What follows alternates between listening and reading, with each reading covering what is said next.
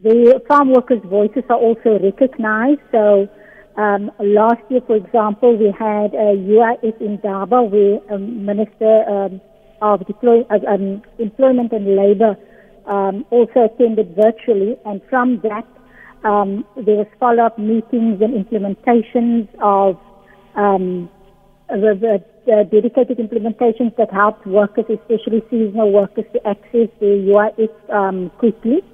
Um, so those are some of the wins. Um, yeah. Now, uh, just recently, about 150 women uh, who live and work in the area, in the vineyards and the farms, marched to the offices of Distell in, in Stellenbosch. Talk to us about what it is that this march was about. Well, the march took place on the 23rd of March. And March is historically the end of the season for many workers. So many seasonal workers will face hunger going into the winter, the off-season period. So it was to um, show the difference between the harvest festivals that are taking place or that were taking place at the time, um, and people celebrating, especially white landowners with their supporters and their uh, consumers, and that in contrast to women seasonal workers who will be without food for the next couple of months. Um, that was one, but also to target Distell as the biggest um, exporter of a wine producer and exporter of wine um, to challenge them because of the systemic and historical violations that are taking place on their farms and their supplier farms and in fact the industry as well, as a whole.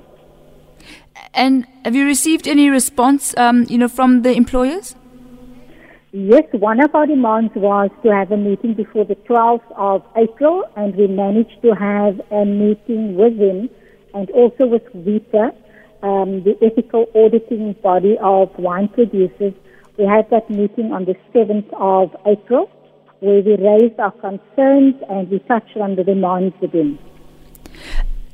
Now, you also run a campaign called the Feminist uh, Reparation Campaign. What, what is that about?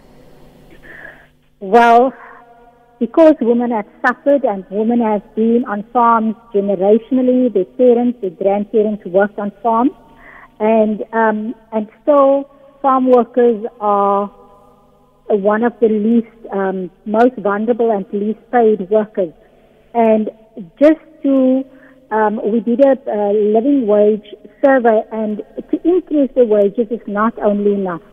Um, to address the historic inequality, various things must, must, must happen, and that is why we called or embarked on the feminist reparation campaign that not only looked at the minimum wage, but we asked for introduction of a wealth tax that can be used to systemically change the life of farm workers by one, providing farm workers with land, um, because that is we we see that as the the basis of the growth inequality um, in the, the, rural areas, and also to have more money for um, decent health care, with specific research also for intergenerational violence, because farm workers and their um, foremothers were exposed to on-farm rapes by employers, by landowners, and that generational vi- violence continues up to today. So to do research on the effects and how to change,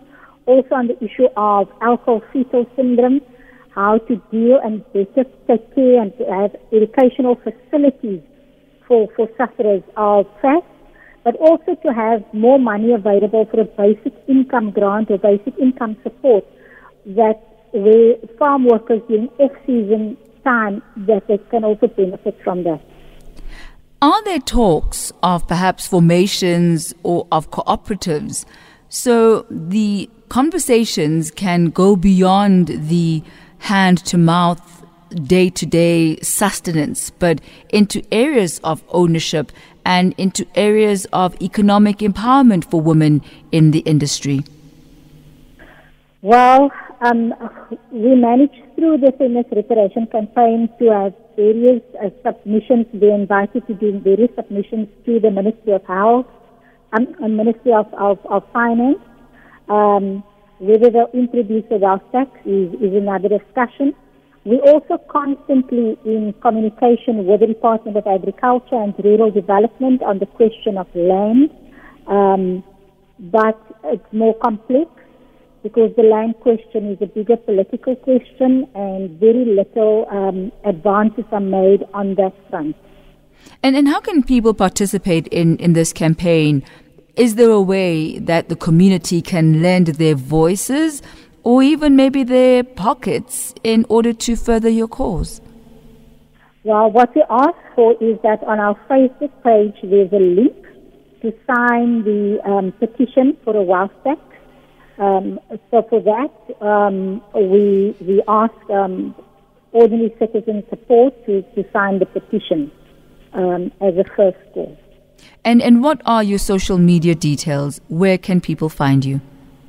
They can find us on Women on Farms. That's on a, a Facebook page, Women on Farms Project Facebook page. That's the most active. We also on Instagram, but as I say, Women on Farms, the Women on Farms Facebook page is the most active page.